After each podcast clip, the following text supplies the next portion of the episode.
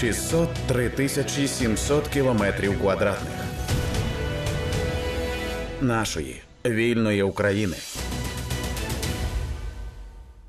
Звільнені під Бахмутом селища, гуманітарна ситуація у часовому ярі, вугледарі, повернення жителів до Богородичного. Про те, як живуть люди на Донеччині під постійними обстрілами, нам розповіла кореспондентка громадського радіо Яніна Львутіна. В ефірі громадського радіо працювала Олена Новікова.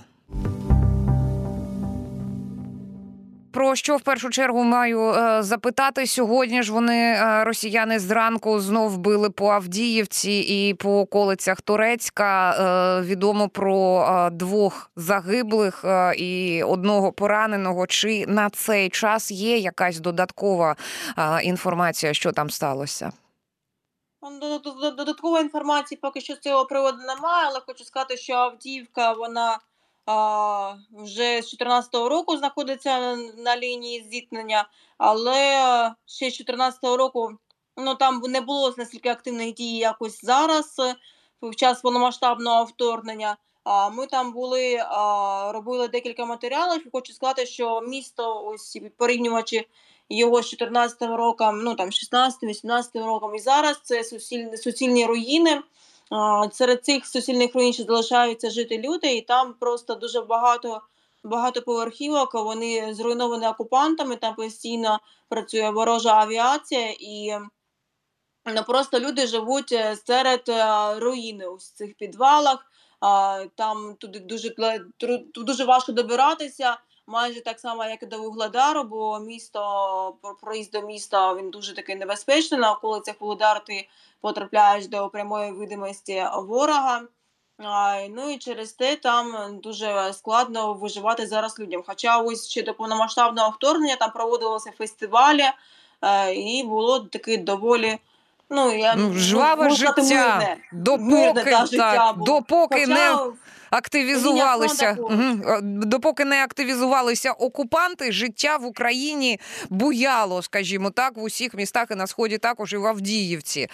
А, Яніна, дивися, в нас дуже радісні звістки з під Бахмута. Це Кліщіївка, це Андріївка. Але е, ну, ми говоримо про справи е, військові. А що там відбувається? Ну чи можна говорити про існування взагалі цих населених пунктів фізично? Чи там ну не знаю, мені важко дуже уявити, але може там досі є люди?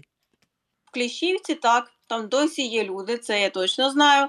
А в Андріївці кажуть, що село повністю розбите, там немає поки що інформації, чи є люди, чи ні. А ось в Кліщівці я знаю, що до повномасштаб... до окупації цього населеного пункту.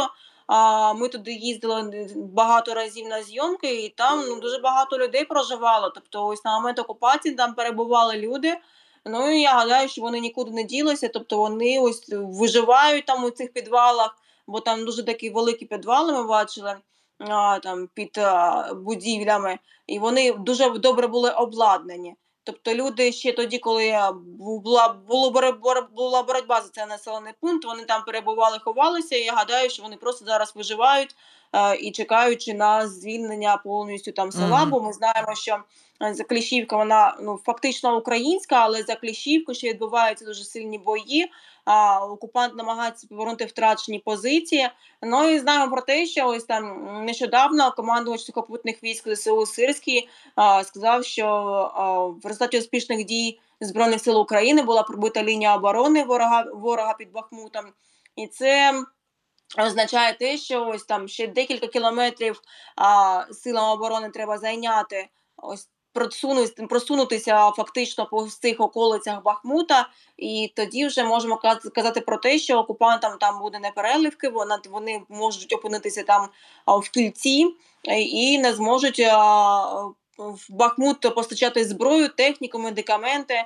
І знаємо також про те, що ось вже наразі. Повністю втратила боєздатність одна з найбільших та найбільш підготовлених е, частин ворога. Це 72-га бригада вона там повністю розбита силами оборони України. І я там я бачила відео 72-ї бригади окупантів, де хлопці жалілися до цього. Про те, що в них немає боєприпасів, тим, що вони там а, на своє командування казали, що воно погане. Ну і зараз там вже інформація, що Сили оборони України повністю розбили цю бригаду, за що дуже велике дякую Збройним Без, силам. без, безумовно, і там е, дика якась ж історія була. От е, ну теж здається, третя штурмова. Вони розповідали, що е, коли там якась група здавалася в полон росіян, свої ж по ним вдарили, щоб ті е, не здалися. От ну взагалі дичина. Така, що ну на голову не налазить просто. А е, Яніно, ну ми ж Що стосується, до речі, Мгм. третьої штурмової Так. бригади, а, було ще де декілька днів я бачила інформацію про те, що Андріївка настільки розбита зараз населений пункт, що то там ні- ніде було а, встановити прапор України. І сьогодні ми вже бачили світлини про те, що прапор України там все ж таки знайшли де встановити, і що розвивається власне над Андріївкою. А е, Яніно, а дивися, е, ми ж знаємо, що ти спілкуєшся з військовими. Ймовірно, була нагода в тебе, я можу припустити, е, дізнатися безпосередньо від когось із них про ситуацію от Кліщівки, Андріївки. Чимось можна поділитися з нами в ефірі. А, ну, знаю, це там з неофіційного спілкування з хлопцями, що а, бої за Кліщівку і Андріївку вони дуже важкі, супер надважкі. І через це ну, серед сил оборони України також є втрати, бо ворог там не поступається ні на сантиметр. Це там дуже складно звільнювати ці території. І ось зараз буквально перед ефіром я домовлялася про офіційні коментарі. Тобто, ось там я гадаю, що десь середу зможемо вже зняти щось, якісь інтерв'ю Мгм. з хлопцями, які Мгм. стріляли Андріївку Кліщівку. Ну, принаймні, я на це сподіваюся. Бо попередня домовленість про це вже є. Щоб ось не тільки там неофіційно щось дізнаватися, а вже офіційно Мгм, показати там що ж там відбувалося, емоції хлопців, щоб ми почули усі з вами разом. Як відбувалося задовільнення Андріївки і що там відбувається наразі в Кліщівці. Ну і Але кажуть, що дуже там важко угу. було, і це а, не одна не один не одне життя наших збройних сил України, бо завжди звільняти територію дуже важко. Ну так Так, складніше ніж обороняти її. Ми маємо, ми маємо це усвідомлювати, от е, якою, якою ціною ці всі е, радісні новини даються українським бійцям. І, ну і зрозуміло, Яніно, що чекаємо від тебе е, інформації, от яку ти анонсувала. Далі е, знаємо, що е, була ти нещодавно в, наприклад, у часовому ярі. Як там люди живуть? Чи е, є якісь зміни? Я пам'ятаю розмову з тобою десь ну е, з місяць тому е, про те, що основна проблема там це вода. Ну, власне, проблеми людей не змінилися через те, що там немає зовсім комунікації. Зараз ну, доволі спека ще триває на вулиці, тримається на вулиці. То все ще люди потребують воду, бо вони збирають дощову воду буквально будь-яку краплю води. Кажуть, що ось коли там починається дощ, то всі буквально виходять на вулиці і збирають що де куди можуть. І зараз там залишається близько тисячі людей, але на жаль, ну принаймні я так гадаю, на мою думку. е, На жаль, люди повертаються в часів яр. Це невелика кількість людей, але, наприклад, за тиждень ще близько 10 людей повернулися в часів яр. І ось причина в тому, що люди повертаються саме через те, що там покращилася гуманітарна ситуація. Покращення гуманітарної ситуації а, полягає в тому, що наразі там щодня туди представники World Central Kitchen привозять гарячі обіди людям бо там немає ні електрики, ні, ні води, ні газу, нічого немає. Люди не можуть приготувати собі поїсти ось щось нормальне, там борщ якийсь, там суп. Це готується завжди на один раз е, поспіхом е, під, е, на вулиці, на дровах, на ось таких у грубках. Люди Мгм. готують на один раз, щоб потім це нікуди складати, бо холодильниками там не, не користуються вже майже рік. Е, і зараз просто Kitchen розпочав таку ось місію годувати людей. Тобто щодня туди привозять близько тисячі гарячих обідів. А, до речі, як і в Богородичному, де зараз проживають 33 людини. А, таким чином об, вони облегчають життя людей, там, які там перебувають ось на лінії фронту. Але ось через те, що зараз там трошки покращила ситуація гуманітарна, люди почали повертатися з прилеглих, там, наприклад, Константинівки або Краматорську, повертатися назад до часів яру. А е, Яніно, дивися, я зайшла, коли готувалася до ефіру. Зайшла на е, паблік у Фейсбуці Часовоярський. І от е, що мене вразило, дуже багато скарг на мародерів, що залазять у хати, несуть все, що бачать. А, один е, чоловік на ім'я Максим каже: залізли е, до нього в е, хату. І е, вкрали спочатку диван, а потім, е, каже, він е, прийшов і знайшов там чужий скутер. От, ну, і, і а, люди пишуть, що це скрізь і усюди. А, ну просто, от я зацитую, бандитські нальоти на квартири вже по десятому колу. Те, що не взяли перші, беруть п'яті, і воно гастролює просто туди-сюди. А, і при цьому.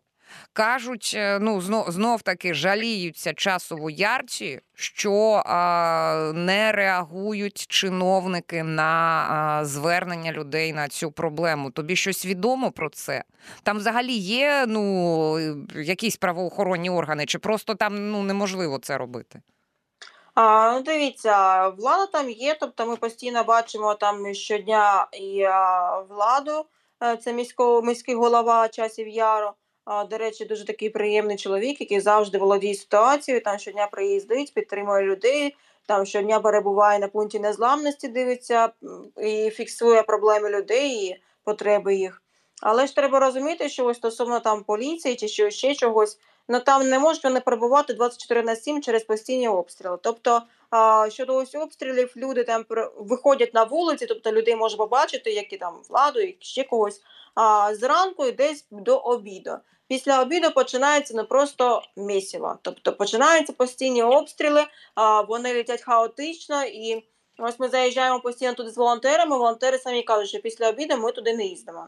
Угу. Тобто ж будь-яке життя, будь-яка гуманітарка не коштує ось людського життя. Тому ну, поліцейські там фіксують якісь випадки, щось там місцева влада, ось я що місцева влада точно фіксує ці випадки, але ну. По обіду вони, вони поїхали, а ввечері винесли ще, ще одну хату. Тобто ввечері там вже ніхто за цим не слідкує, і постійно там поліція також не може перебувати через ось ці постійні обстріли. В місті немає е, зв'язку, немає комунікації. Тобто, якщо б навіть там поліція перебувала постійно, як вона буде комунікувати з громадянами, якщо там немає зв'язку? Ну, ми розуміємо, що то старлінки, але старлінки також не можуть працювати цілодобово. Тобто, ось переважно ось ці, ці мародерства не відбуваються вночі, там близько вечора. Розкажу, наприклад, на своїй ситуації. В мене квартира була у Сєвєродонецьку, де я проживала до окупації міста. Е, І коли ось е, почалася окупація міста, а з квартири винесли газову піч, е, винесли двоспальне ліжко. Я не знаю, як її винесли велике двоспальне ліжко через звичайний пройом двері. Тобто для мене це досить примудрилися якось, дуже хотілося їм це зробити цим мародерам. Винесли зимову взуття, винесли абсолютно все, тобто не залишилося в квартирі нічого. І мені сказали, що це зробили просто мої сусіди. Ого. Слухай, е, так я так я так розумію, в такому разі ця проблема вона повсюдна на сході, там, де постійні обстріли. Мародерам не страшно під снарядами бігати, головне е, чийсь диван поцупити. Ну так, от, бо вони там залишаються саме через те, що можуть щось поцупити, пожити в якихось більш гарних умовах, ніж вони жили до того, то вони там і будуть сидіти і надалі. Тобто, це ситуація, яка по лінії фронту. Я не думаю, що тільки на сході. Я думаю, що а, в Херсонській області, наприклад, там близько окупа... близько тих територій, які наразі окуповані, там де постійно перебувають люди під обстрілами, така ж ситуація. Тобто, я думаю, що це просто через Мгм, те, що мгм. ну, влада не може перебувати постійно через там певні причини а, в цих населених пунктах. І люди цим користуються і хочуть нажитися. Я зрозуміла. Слухай, ще з того а, з, сайту з, цього, з, з Фейсбук пабліку а, Часовоярського а, побачила я, от що мене здивувало, що а, притулок для тварин є там, він діє. Люди збирають гроші, до них їздить волонтер е, до, і до інших сел, сел Євген Ткачов. Вони Ми його з ним якраз згадують в дописі. Ага, а можеш, можеш про це розказати? А, ну, Євген Ткачов, він е, дуже крутий чоловік. Ми з ним ось частенько їздимо в часів яр. А, і, до речі, хочемо поїхати і в, в Турецьке, ось там незабаром, може за тиждень, за два. А, він постійно опікується людьми. Щас, він сам з часів яру. Тобто, Мгм. це місцевий житель. Це рід, рідний, рідний для нього населений пункт. так. Тобто він е, приїжджає до своїх земляків, яких він дуже всіх знає добре. Е, буквально усі, кожну, кожну людину, яка зараз залишається, близько тисячі людей, він усіх знає. До того, як він виїхав, він е, там працював в гуманітарній місії Проліска. Ще з початку повномасштабного вторгнення, і до останнього забезпечував людей питною водою, до останнього розвозив продукти, Ну зараз просто продукти розвозять не тільки там він, там він зараз Мгм, розвозить більше мгм. гуманітарну допомогу в вигляді води та у вигляді а, продуктів а, кормів для тварин. Угу, Тобто в нього така зараз місія, бо їжі там вистачає, а ось про тварин а, завжди мало думають, і він привозить завжди. А ось ми їздили з ним нещодавно. Він відвозив 100 кілограмів за одну поїзд за ось за один день за поїздку, за поїздки. А, 100 кілограмів до корму до корму для тварин в часів яр і близько центнера а, води саме питної. А, він їздить ось спочатку там з 7, ну там з- дуже рано зранку, там з 6-7 ранку їздить до обіду. І туди майже щодня він відвозить туди воду питну, а, роздає а, в руки кожній людині. І повертається нова ходка, нова ходка стільки, скільки може зробити ходок за один день, поки окупанти не починають свої обстріли. Ну і кажуть, що він не може просто тих людей, бо він кожного знає. І ось зараз Ну, ми так. там їздили з ним. А в Часовій Ярі є такий район, називається канал. А це найбільш обстрілюваний район, бо він найближче знаходиться до Бахмуту, наразі окупованого. Е, І там ну просто немає нічого вцілілого, всі будівлі потрощені, всі багатоповерхівки потрощені, і залишається досі ось вісім людей там проживати. І до ось цих восьми людей через те, що там дуже небезпечно, ми з Женєю потрапили а, на власні очі бачили, як просто над нами пролетів ворожий дрон, і його почали, почали збивати стрілкотньою Збройні Сили України. Це ось там було нас так топовано. І він каже, через те, що ось цей район каналу постійно обстрілюється, він поглядається окупантами, то до ось цих восьми людей майже ніхто не доїжджає. А там ось е, проживають вісім чоловік, вісім людей, там і жіночка про, поговорили з жіночкою там літнього віку. Вона там опікується і безхатніми тваринами, які до них до неї приходять, їдять, і вона там просить у Жені постійно, а ти привіз корму. Ну, тобто там триває життя, і жінка, коли ми спитала, чого вона не евакуюється, вона каже, що вона вже звикла цих обстрілів, каже, а що буде з тваринами?